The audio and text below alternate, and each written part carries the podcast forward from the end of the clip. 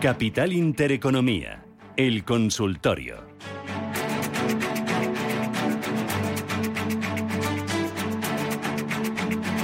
Consultorio de Bolsa que abrimos ya con Sergio Avila, analista de IG. ¿Qué tal, Sergio? ¿Cómo estás? Muy buenos días. Hola, ¿qué tal? Muy buenos días. Bueno, vamos hoy cortita y al pie, que vamos justitos de tiempo, así que vamos, miramos al IBEX 35 primero, si te parece, 8.848 puntos que lo tenemos ahora mismo. ¿Y hacia dónde se dirige? Bueno, pues justamente estamos viendo un hito importante, ¿no?, dentro del IBEX 35, que ha sido la ruptura de la directriz bajista que unía los máximos decrecientes desde el día 2 de noviembre. Eso es una muy buena noticia. Hemos visto, como estamos viendo, cómo está superando todas las medias, la media de largo plazo y la de medio plazo ya la superó, y en gráfico semanal también está superando la media de 30 semanas, con lo cual, bueno, pues factores positivos que hacen que podamos pensar con mayor optimismo a partir de aquí ya. Primera resistencia ahora la tendríamos en el entorno de los 8.918, que fueron los máximos del 10 de febrero, y luego por encima tenemos pues también otra sucesión de máximos decrecientes que viene guiando los precios desde el 15 de junio en el entorno de los 9.040. Esa sería la siguiente zona a vigilar. Muy bien, pues venga, vamos, como digo, cortita del pie y rápido respondemos a las consultas. La primera alta en el teléfono, Javier. ¿Qué tal, Javier? Buenos días. Hola, muy buenos días. Primero, dar la enhorabuena por el programa. Gracias. Y bueno, quería consultar para entrar en Farmamar y en Telefónica. Muchas gracias. Muchas gracias, Javier. Farmamar y Telefónica para entrar. Mira, Sergio, aprovecho y otra consulta sobre Farmamar, que nos dice un oyente que la tiene a 74, que si le puedes dar resistencia de salida. Vale, pues mira, en el caso de Farmamar tenemos un objetivo teórico activado por divergencia alcista que se generó después de dejar los mínimos el 24 de febrero hacia el entorno de los 82,80 aproximadamente, 82,50, perdón. Ese sería el objetivo teórico que tendría que espero que pueda cumplir. Desde el momento sí que es cierto que en el corto plazo pues han entrado en una fase correctiva desde el día 8 de abril que está siendo lateral, se está tomando un descansito en la subida, pero la tendencia sigue siendo alcista. Primer soporte lo tenemos en los 72,90, siguiente, más importante, los 66. Mientras se mantengan por encima, pues es un valor que está en tendencia alcista y que se puede tener perfectamente en cartera. Y en el caso de Telefónica... Sí. Vamos a echar un vistazo rápidamente también. Bueno, pues también valor alcista, claramente. Tiene un objetivo teórico activado por segundo impulso alcista hacia la zona de los 5,27. Es cierto que hemos llegado a la zona de los 5 euros, que es un nivel psicológico, y a partir de ahí pues se está tomando un pequeño también descanso en la subida.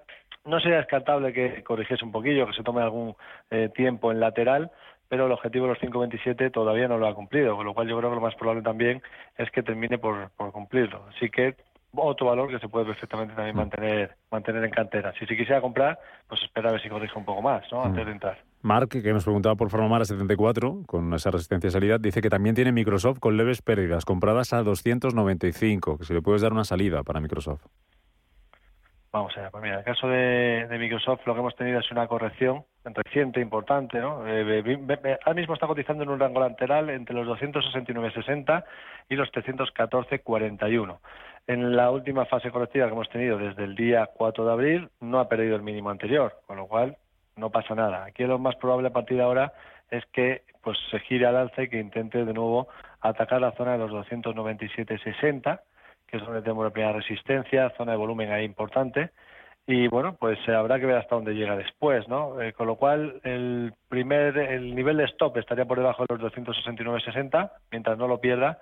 Pues si se tiene cartera se puede mantener. Yo creo que en el corto plazo lo más normal sería ver rebotes.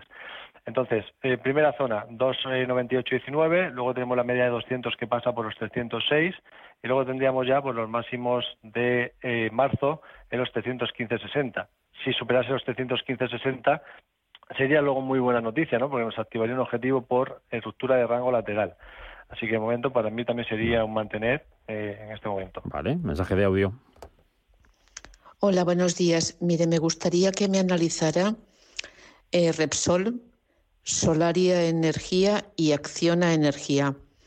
Sería para entrar en ellas si todavía les ve recorrido. A ver cuál es su opinión y si es así, me diga soportes y resistencias para ellas. Un saludo y gracias. Pues venga, danos una pinceladita de cada una de ellas, Sergio.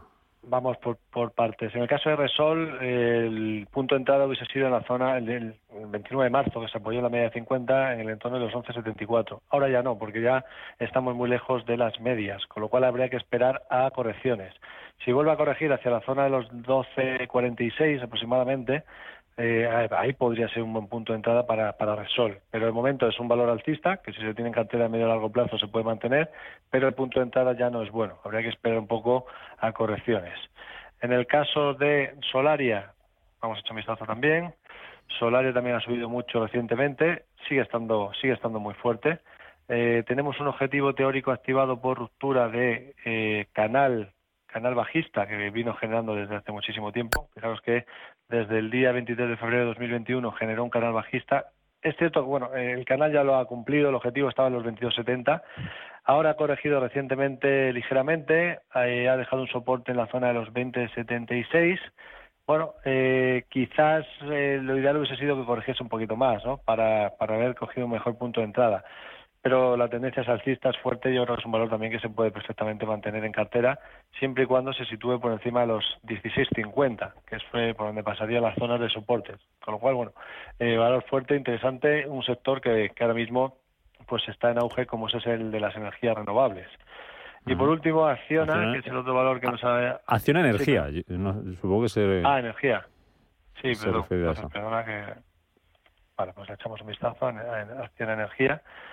Si quieres, por comentar la matriz muy rápidamente, que ahora tengo en pantalla, ha venido estando muy fuerte también y sería algo similar a Repsol. No habría que esperar correcciones, que también se puede tener en cartera porque Acciona pues realmente es un valor muy interesante, muy potente, pero como digo, ha subido mucho y habría que esperar correcciones. En cualquier corrección medio potente podría ser una buena oportunidad.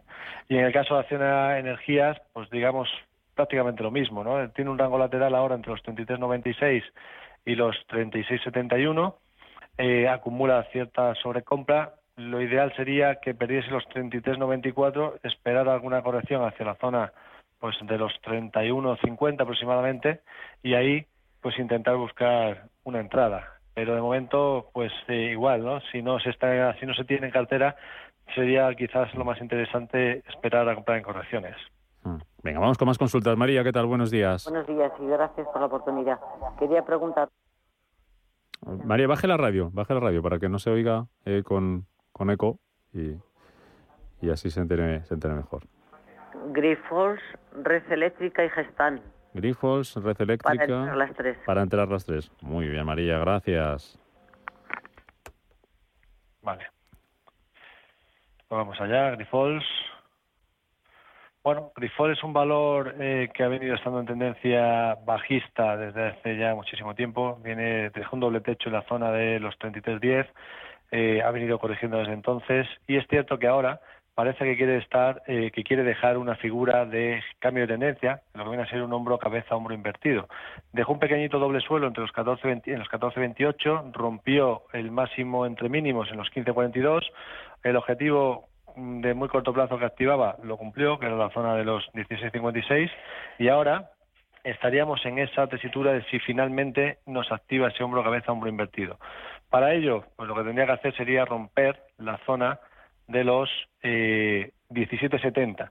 Si rompiese esa zona, pues para mí sería muy interesante, ¿no? Porque sería la activación de un objetivo teórico hacia la zona de los 21,22. Pero todavía no lo ha activado, por tanto todavía sigue habiendo riesgo de caídas, teniendo en cuenta que la media a largo plazo pasa por los 16,96 y es el primer nivel que tendría que superar. Entonces yo sí que la vigilaría a Grifols a partir de ahora. Si rompe ese nivel, pues podemos esperar alguna correccioncilla antes de que cumpla el objetivo y comprar en correcciones. Así que para vigilar sería interesante. Si se quiere entrar ahora pensando que el hombro-cabeza-hombro pudiera activarse, que evidentemente todavía no tenemos la confirmación, bueno, pues el soporte, el stop estaría por debajo de los 15,08 o de los 14,28. Esos serían los niveles en los que uno podría poner el stop. Y en el caso de Red Eléctrica, bueno, pues un valor también muy fuerte, que ha venido teniendo una tendencia alcista clara, en este caso que incluso ha podido activar un objetivo por segundo impulso alcista de medio largo plazo, hacia el entorno de los... 22-24, pero es cierto que en el corto plazo pues está entrando en fase correctiva justamente desde el día 19 de abril. O sea, hace 2 días entraba en fase correctiva, está a punto de perder el mínimo entre 2 máximos, generando una divergencia bajista de corto plazo. Con lo cual, yo lo que haría aquí en Red Eléctrica, si quisiera entrar, sería esperar a correcciones y comparar en correcciones buscando mejores precios. Niveles que podrían ser la zona de los 18,26, que es cuando pasa la media de 50, o incluso los 17,82, que tiene un soporte muy relevante ahí.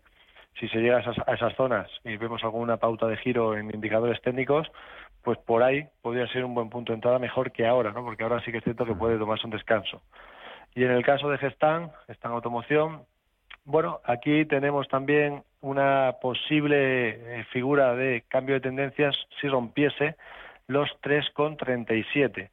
La tendencia es bajista de momento. Si rompe los 3,37 estaríamos hablando de un rango lateral roto al alza, lo cual significa que ha habido ahí pues de cierta acumulación por parte de los inversores, y a partir de ahí sí que podríamos tener mejores perspectivas. Pero mientras no lo haga, pues no tenemos ninguna confirmación, la tendencia sigue siendo bajista y por tanto pues preferiblemente esperar. Vamos a ir cerrando, Sergio, pero antes quiero que nos cuentes recomendaciones, valores que te gustan ahora mismo para estar, así de forma muy muy rápida. Y vemos, por ejemplo, dentro del IBEX 35, Bankinter, con una subida del 3,5%, cotizando muy bien el mercado esas cuentas que ha presentado esta mañana la entidad, pero las mayores subidas de casi el 4%, en torno al 4% para el sector turístico, con IAG y Amadeus a la cabeza. No sé si el sector turístico o alguna de sus compañías son valores en los que estarías, o bancos, por el contrario. Cuéntanos, Sergio. Pues mira, del sector turístico me estoy fijando mucho en AENA, que supera los 155,60. Si rompe ese nivel sería una muy magnífica noticia, porque rompería un gran rango lateral que nos activaría un objetivo mucho más amplio de medio y largo plazo. Así que vigilar esa zona. Y por otro lado, en el caso de Meliá, me está gustando mucho también dentro del sector turístico lo que está haciendo, que es que, bueno, pues después de la Semana Santa buena que hemos tenido, ¿no?, que el turismo ha pues he vuelto a niveles relevantes, ¿no?, previos a la pandemia, pues tenemos un objetivo activado también en Meliá por ruptura de canal bajista hacia la zona de los 8,82. Así que podría ser un valor también para añadir. Los bancos lo están haciendo también muy bien. Fíjate que ahora, bueno, pues con estos resultados de Bankinter, el propio Bankinter pues está rompiendo justamente hoy un rango lateral de corto plazo. Teníamos un rango entre los 5,02 y los 5,50, con lo cual ahora lo más probable es una vuelta a nube hacia la zona de los 6 euros, e incluso más arriba 6,32. Así que se podría también añadir Bankinter. Por debajo tenemos el stop o el soporte en los 5,02. Mientras se mantenga por encima, perfecto. Y luego también dentro del sectorial bancario, pues Banco Sabadell también está recuperándose y lo está haciendo bien. Y luego, bueno, pues dentro del sector eléctrico, Iberdrola también me parece un valor interesante. Dentro del sector seguro, MAPFRE también, y dentro de las constructoras, ACS y Ferrovial también se están comportando muy bien, así que ahí tenemos unas cuantas. Buen abanico de oportunidades y recomendaciones. Sergio Avila, analista de IG, gracias como siempre por estar con nosotros en este consultorio. Hasta la próxima. Muy bien, muchas gracias. Hasta pronto.